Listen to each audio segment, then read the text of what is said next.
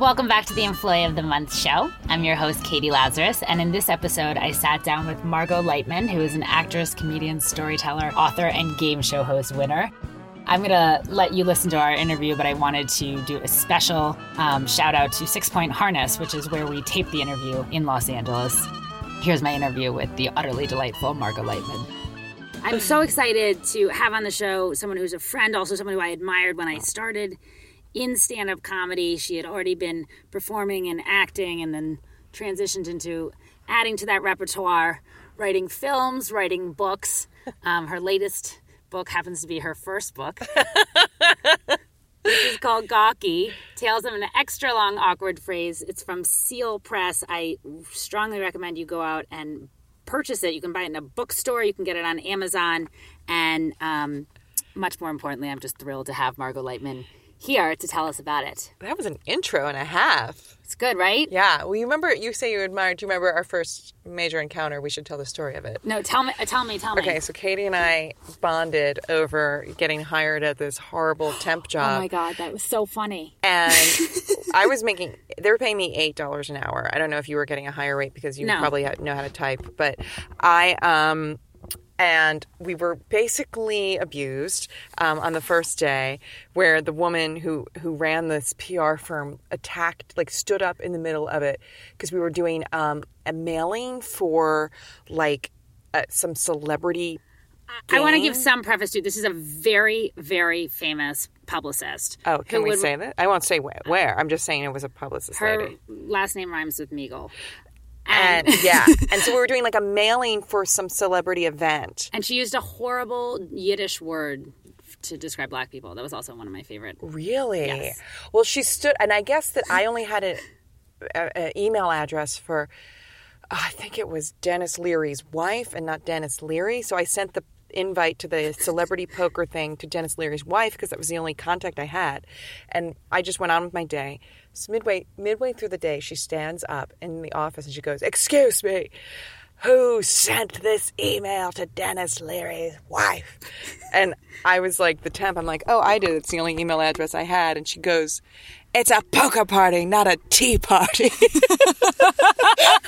goes, it's supposed to be for the men only, not the women. It's a poker. And then she was like, do it again. And then something happened where Katie and I ended up in the back room unsealing all of the envelopes that we had sealed and unstamping them all. And this wasn't even noon yet. And I just walked in to her office and I had her t- sign my timesheet. And I go, all right, I'm just going to go. And she was like, what do you mean? I was like, I'm just going to leave. I don't really want to do this. And then Katie, and then what did you say? You stayed for four more days? I, first of all, I couldn't. I couldn't get over it. Okay, so I'm like freaked out out of my mind by this woman who's uh, this publicist whose name rhymes with Meagle.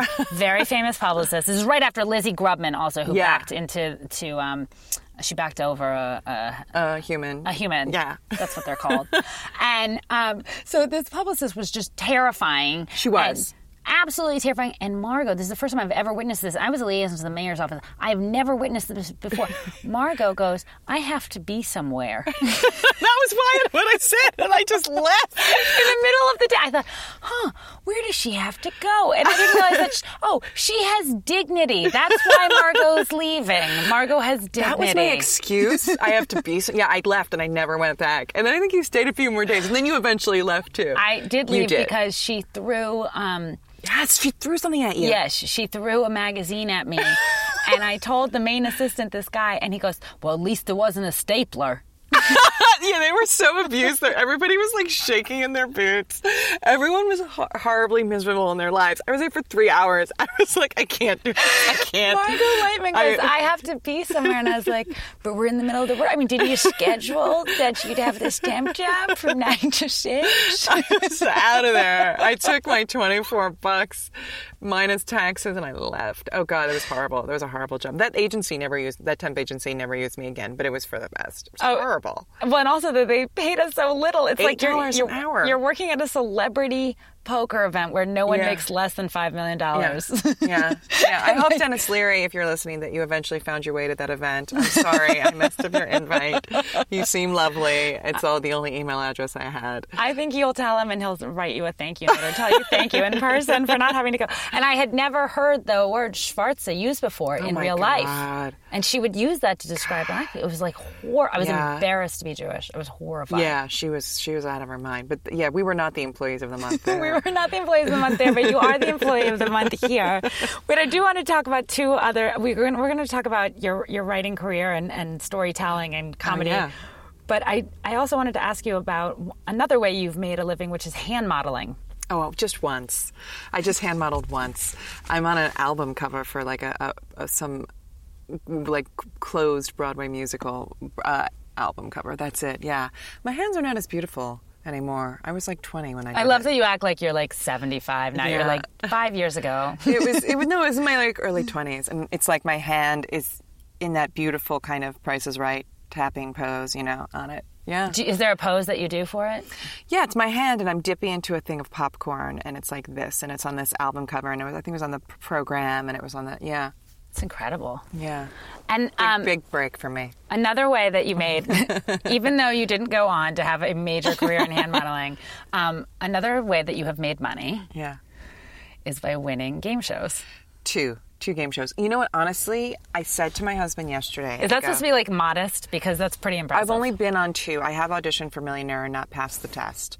Who wants to be a millionaire? Sorry, Millionaire is what we call it in the biz. Who wants to be a millionaire? And I didn't pass the test. I did not pass the test for Jeopardy either. I've been on Let's Make a Deal and Price is Right, which are like the shows for dumb people that you just get picked out of the audience, not the ones that like you actually have to pass a test to get on.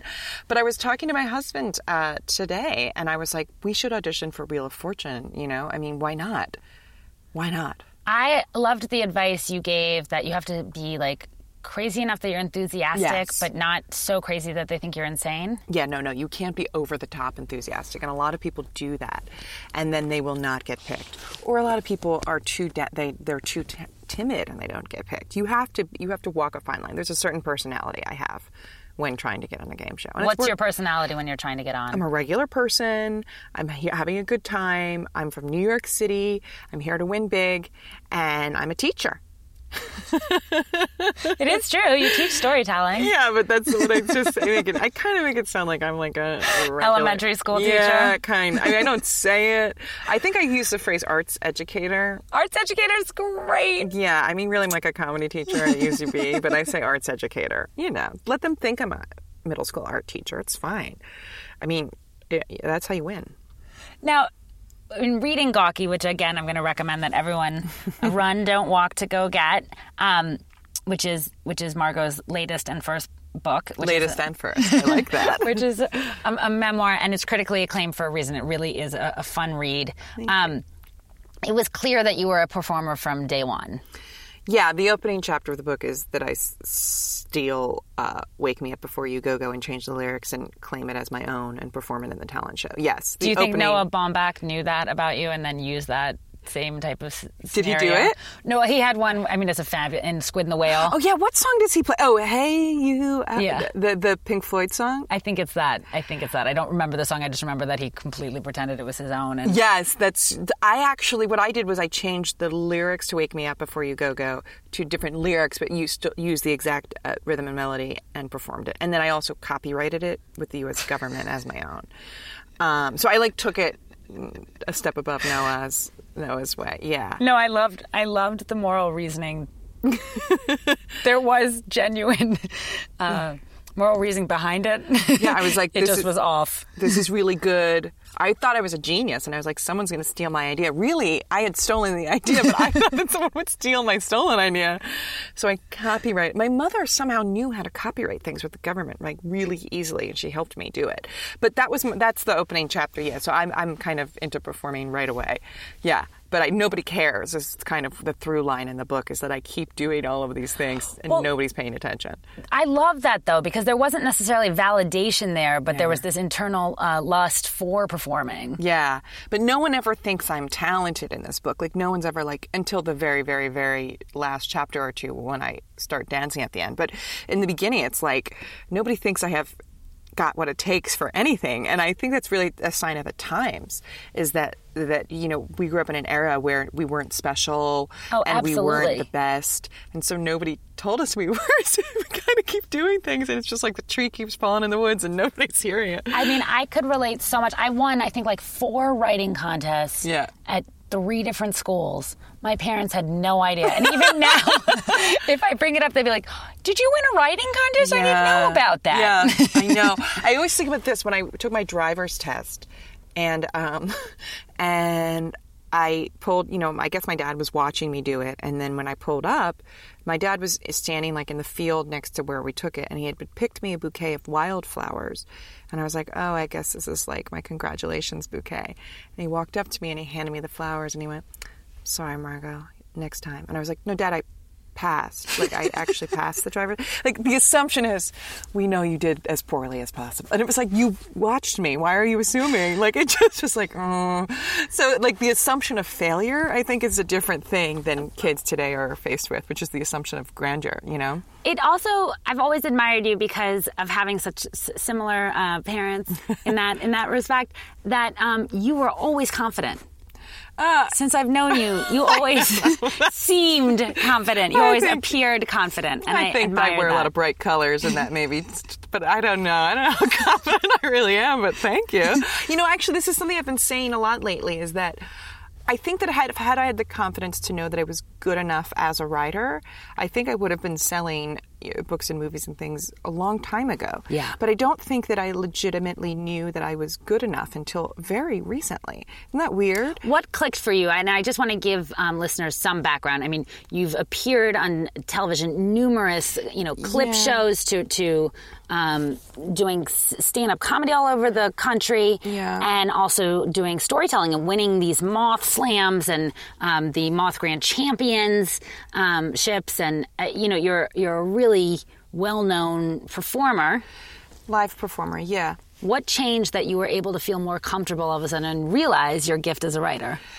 I don't know. Um, I think it was, to be honest with you, uh, I mean, this may not sound artsy, but monetizing it. I think when people started paying me to write, Yeah. I think that's when it snapped. It clicked for me that I was good enough. What was the first thing that you got paid to write? Was it the Hallmark movies? And I want to hear about that. No, I mean, I was paid to write a few uh, articles before that, you know, uh, magazine articles and things like uh, maybe around 2006. I probably sold a, a magazine article for uh, that that was paid pretty well at the time. It was kind of before the crash. I know it's so depressing now, isn't it? I used Yeah. to make my living as a freelance writer. Yeah, and I think it was that. I think that I, I was in a writing class and I was like, forget, you know, I'm going to try this. So let's see what happens. And I pitched something and I sold it and then it was printed in a magazine and I was paid well to do it.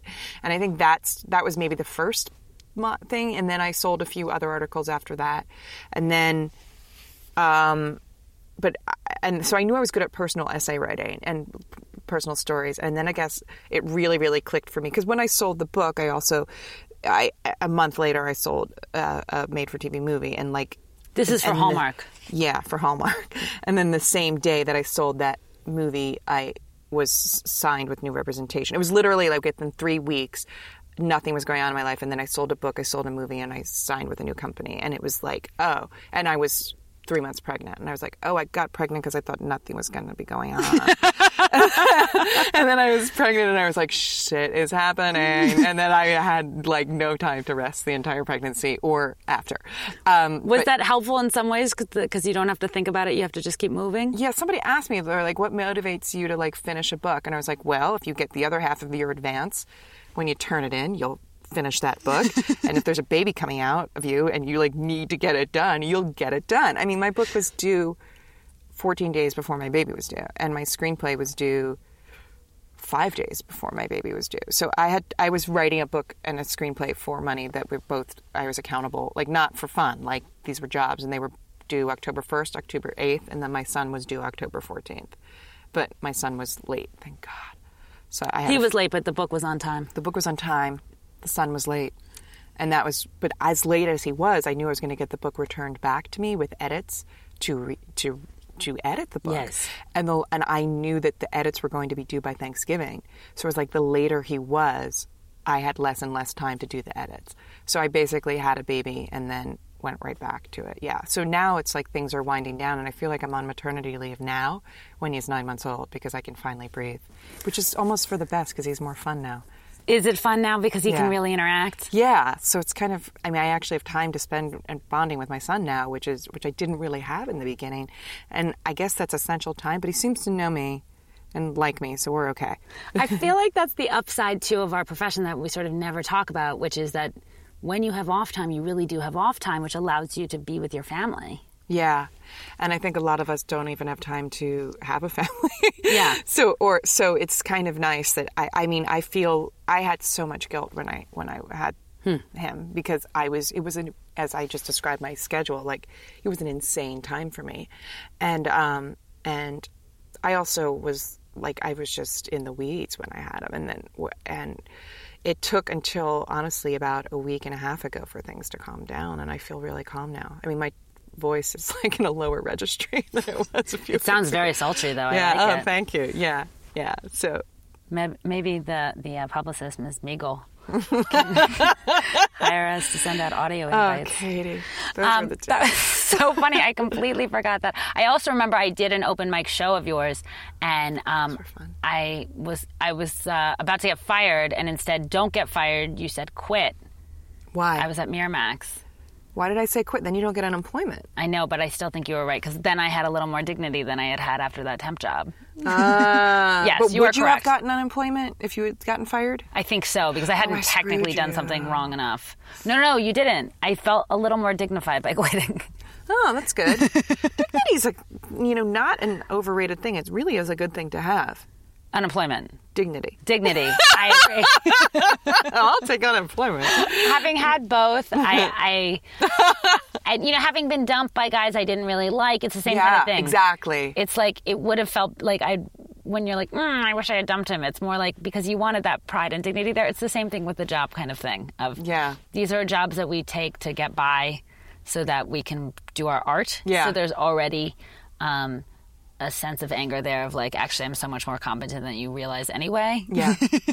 the And- dump, getting dumped by someone that you didn't want to be with is horrible. That happened to me. He dumped me, and I was like, okay. Like I remember walking to the dumping, like being like, all right, Yes. Like I know he's going to dump me tonight, and I was like dressed up for dinner, even though I knew I was going to get dumped. And it was his birthday dinner, and I had this these presents for him, and then he like dumped me, and I was like, well. Might as well take these gifts. Like I don't want them in my house, and it was just such a. I felt like it was a good fuck you. Like Yeah. I'm still gonna give this to you because I, I like what am I gonna do with it? And I remember he said to me, he goes, "Well, I still." They always say I want to be friends, and I was like, "No, it's okay. I don't. I don't want to be friends." I love that you did that. I didn't. I didn't want to be friends. I and he goes, say I do. and he goes, uh, "Well, if I see you on the street, I'm not gonna, I'm not gonna run in the opposite direction." And I remembered saying, "I will."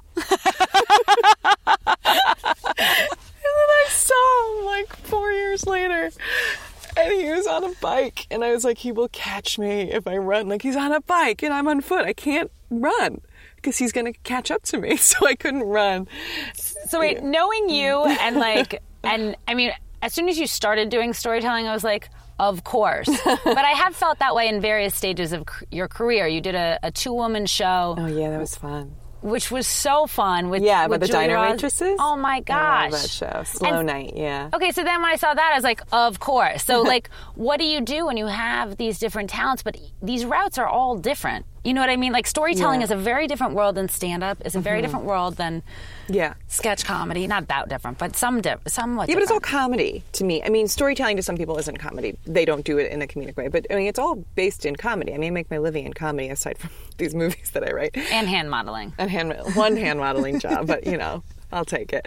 Uh, it's all comedy. It's all diff- various forms. I think people like take improv or they do stand up or they do sketch and then they find and then, then they land in whatever sketch and they go, okay, this is the type that I want to do. You know, or, or they end up doing characters and they go, this is what I want to do. But or they do musical comedy and that's what they want to do. So it's all still comedy. You just have to figure out which one works the best. To me, it was like audience reactions. You know, I had done, and also again, like I look at things kind of monetarily, and I know that's maybe sound Uh, no, I, it's how I it's how I chose to become a writer and Right. talk show host and do voiceovers. I was like, these are the things I get paid to do. Right. And I think kind of the universe tells you what you're supposed to be doing. So for me, it was like I had done stand up at the time for six years, and I felt like, in my eyes, and people may see it differently, I felt like I was spinning wheels and, and I wasn't moving forward. I wasn't, yes, I was doing talking heads clip shows that I had been able to do from doing stand up, but it was not like I was doing stand up appearances on talk shows and, and things like that. And I wasn't really getting any of those TV breaks as a stand up. I was getting TV breaks as a TV personality. Yeah. And so, but when I started telling stories on stage, I was winning awards immediately. I was like getting amazing press immediately. I found a literary agent very quickly. I I won contests. I mean, I started teaching. I I started touring. Like it was I blinked and it was moving forward. And it's also interesting that it was on both sides. Like when I started stand up, I won all these contests, Hmm. and very quickly, and I got flown out to LA, and I got managers, and very quickly, I found ways to self sabotage. like I just, you know, I found ways to like pull myself out. So I was like, okay, I'm going to get rid of like the biggest agency and the manager and all. Like I would just do things to like destroy any possibility. And I think it was my way of saying like, this is not right for me. No, you're right. And so I did get the accolades there, but I was like, no. Whereas I would say with um, storytelling in my talk show, well, I guess, yeah, with both. I didn't get the monetary awards right away with storytelling in my talk show, whereas I did get paid pretty quickly for stand up. I got such enormous satisfaction and and I think that the feedback that was so And nice. response, So- yeah, yeah. So yeah. it was like, I guess you have to have both there. And Yeah. like you you felt that with the storytelling because I felt like I was moving forward immediately with it, and I wasn't spinning wheels. And I, you know, I mean, I had to go to therapy to break up with stand up, and I mean it. It was like a breakup. I feel the same way. It's, it's and it still remains like this sad issue because I'm like I, I wish I was on stage. I love yeah. Performing. But, you are still on stage. Yeah. It's just in a different capacity. Yes. And so for me, it was I like to finish what I've started. And Yes. so I felt like, I mean, the classic examples like my son was born October 23rd. So, like a month later, I have a four week old son, and I, it's Thanksgiving. And I'm going to Thanksgiving, and I try to make this cake to bring to Thanksgiving. And it was like a really complicated recipe from Bon Appetit magazine where everything's very complicated in there. And my son is like crying every two seconds, and I'm exhausted, and I have a newborn. And and Dan was like, my husband was like, just stop making the cake. It's okay. Like, we don't have to bring them a cake. Nobody asked us to bring us a cake. They're just happy we're coming. We don't even have to go. We have a four week old baby. And I was like, I must finish this cake. And then I finished the cake and it was fabulous. And like everybody was raving about it. And I took, and I honestly, like, at the suffering of, of my own well being, my, my son was probably not happy. Like, nobody was happy, but I finished the damn cake. So I feel like I have to finish something I, st- I start, even if it's, I, I, don't like quitting things Yes. even if it's for the best to quit sometimes. So for me, it was like I had started this and I had invested six years longer than college. It's in in this, immersing Yes. myself in it, in stand up, and I wanted to leave, and I felt like I wasn't really finished. I but I didn't agree like more. it. I felt like a quitter, and I'd quit my doctorate, so it was like the second whammy. oh yeah. Um, but I love storytelling because you can have depth. You can you can talk about dark things and talk about the funny elements of them, and that was Yeah. much more honest. What's it like doing these these moth shows? I do every storytelling show, but but the moth sometimes because they're so packed now. It's a little bit less packed in LA. Not Okay. a little bit, a lot less packed in LA. There may be a lot of names in there, but to get in the door to even see the show, it's a lot easier here. So I've actually had an easier time. I go to the Moth a little bit more here. I, I don't get picked very much at all. I didn't get picked for a year.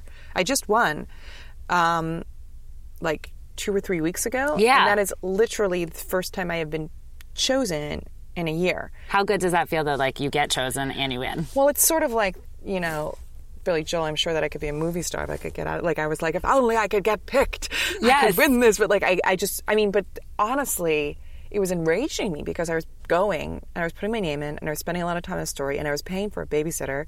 And then I would just Yes. not get picked and I would be like, this is an $85 night. like, like, be so annoyed. I don't need to win. I just want to tell the story, you know? Sometimes, and I only go if I have a really an appropriate good story that I want to tell on the theme. I don't just When you go. say appropriate, oh, okay, that's based around the theme that they Yeah. have that night for the moth storytelling. yeah, so I don't just go to because I want to get picked every time. I'll go when there's a theme that I have a great story to tell about it.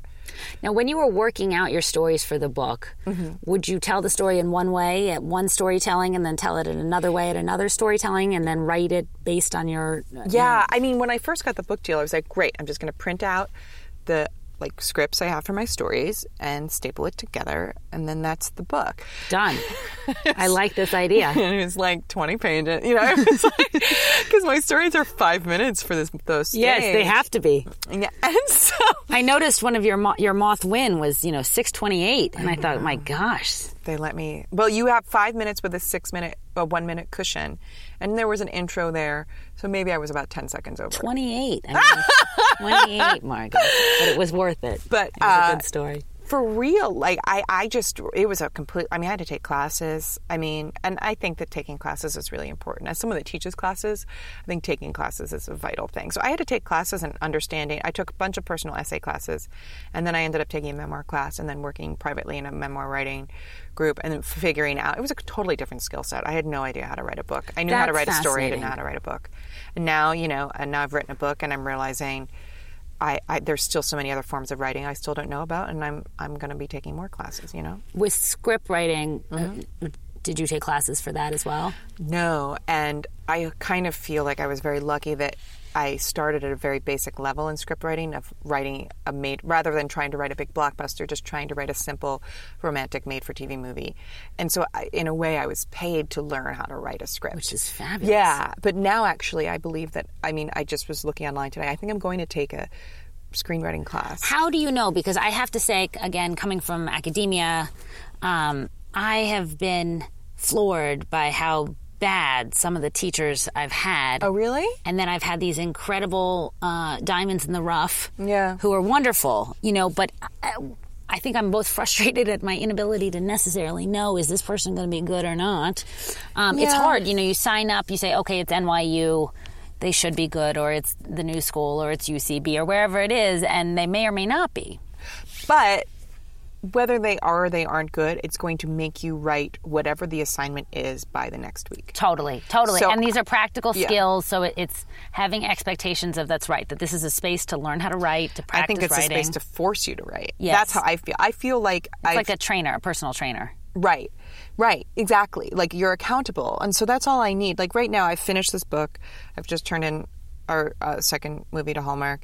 I'm pitching the pilot of the book. The pilot's written. So like I've just kind of finished a bunch of writing things. So I am like, okay, I would like to write something new right now, but I need to be because all of these other things I was accountable to someone or or there was a check coming or whatever. It's very uninspiring to just I'm very uninspired right now to just write. So I need to be I have some deadline, whether that's an official deadline to you know a publisher I or couldn't agree more. So I just I'm Yeah. I'm probably going to enroll in this class. that starts on Sunday. What's just that class? It's just a screenwriting class to be accountable to somebody, so I can keep writing, but I will be accountable. So even though yes, I've written two movies and th- there it's a different genre. I made for TV, you know, romantic comedies is a different genre. Genre than it's a good place to start for me, but I don't think it's where I want to end. It makes me respect you so much more as a teacher because I think that Yeah. people who are real intellectuals are lifelong learners. Yeah. You know, I'll, always think of my mom as an intellectual, and she's like, "No, I'm an aspiring intellectual." And so I, I love that you're you're continuing to learn as you teach and as Oh, you. absolutely. you know, I mean, my mother is in her 60s. She takes art class every week, and she's full of life. And I, I've been very inspired by a lot of my students that are all ages. Um, I had this woman who, you know, just said, "Oh, things are slow. I've just quit my job, so I'm just taking a bunch of classes right now." And I'm like, you know what? That's great. You should you should do that. And I had this student. Um, uh, John Ward. I don't know if you ever knew him. He was actually played the the old man uh, customer in my two woman show at UCB. And Okay. he people knew him as Dr. Wimpy, and he um, was my stu- student also. And um, and he passed away. Um, one day I went into work. And the somebody from the office came out and was like, "We just got a call that your student passed away on his way here on the train." And it was really upsetting. It was a really big part of the UCB community, and it was very, very, very sad and um, we were all very very jarred by it and he was just someone that really inspired me because he was he started taking improv classes at UCB in his 60s and he had spent a life. You know, he was a, he had he was a he had a PhD and he worked in science and he had this whole other life. And then in his six and he was a widower, and then in his sixties decided to just try doing this. And he ended up in everybody's movie. I put him in my show. He did all of these things with Improv Everywhere. He he found this whole second life in his 60s and and it was on honestly for him it was just for fun. But it's just kind of like you're never too too old to start learning. I think about him all the time. When i go oh should i really try this? Or can i learn about this? I mean i think about him and i just was so inspired by him. So i think in teaching i get inspired a lot by the people that i meet. And and and he was someone that truly inspired me to keep learning. And he was just so when he died he died in his 60s very young but he was full of life you know? Yes. and that's really a cool way to go Um, I have no follow up questions after that because I feel so so touched hearing about him that nothing I could possibly say um, could reach that level of, Yeah. of depth. And it is so inspiring. I love when people continue to reinvent themselves and live every day as if it's their last. yeah I really want to encourage people to go out and get gawky. Uh, well, don't, I mean, you don't have to become Get gaw- gawky. You don't have to become gawky. You can just read the book. It's rough. don't get gawky unless you. I mean, don't be gawky unless you have to. I have one other last question, actually. Your husband is also a writer, Dan Mm-hmm. Curry, who's also been an employee of the month. Do you feel? I, I just want to s- know, like, is it nice having someone who does the same thing? Sometimes you guys collaborate. We've all yeah we've collaborated on we've sold two scripts together, so it's kind of cool. Yeah, I think it's good. In the end, I think it's really good. I got to be honest. I think he's a little bit of a better writer than me. I'll never say it to him, but I'll say it to you. Don't say it to him. he doesn't need to I hope he would say the same about me, but I don't think he would. He's good. He's good. He keeps me in line. I'm okay with it. Yeah, I think I, I don't know. Writers are sexier than like I don't know. I'd rather be not to be mean, but like imagine being married to like a commercial actor who's like really, like loves selling toothpaste. I don't know. Not to be mean, I'm friends with a lot of commercial actors, but I like that his passion is pretty intellectual. Yeah, I think it's hot. Yeah, I'm okay with And it. I, I love it because you know I people will always warn me about dating another artist. They'll say, "Oh no, you know you need someone with health insurance." Yeah, But I- that's please you do, Katie. Marry someone with health insurance. I just went through such hell to get health insurance. Yeah, yeah. But that's the flip side: is it's hard to find someone who's also um, artistically inclined in some capacity who has health insurance. Well, hopefully they'll eventually make enough that one of the unions will pay provide the health insurance. But gosh, well, don't worry. Well, Obamacare's coming in January. But my father called me to tell me. Yeah. That's what he works on his healthcare policy. good. He's like, in October, I'd like you to look into this program. You can start, up, guys, America. You can start applying in October, and then you'll get it in January. But so do, do do financial concerns and things like that come up or not? Because you guys are both pretty successful, so it's not as much an issue. Yeah, I mean, sure, especially since we have a child. Yeah. But at the same time, um, we we were less financially secure when we were working day jobs than we are now. It's not interesting. We were less financially secure when we lived in New York. New York, yeah, because it was so hard to get by. Um, we can you can get you can live really well here and not much, and so that In Los Angeles. yeah, in Los Angeles. So All right. Well, so now we've had a plug for the city. So hopefully, uh, the the mayor or someone will somehow either give us some type of boon. I don't know if we get a ribbon cut or something in our honor, Tax or a break, bench, yeah, or a tax break. That's Yeah. that's really the way to aim. I'm so excited, Margot Leitman. Thank you so much for being you. on Employee of the Month. Thank and, you. Um, again, please do check out Gawky, and you can go to her website as well to find out where she's um, performing because you can see her very, very, very often live on stage. Thank you so much, Margot. thank you.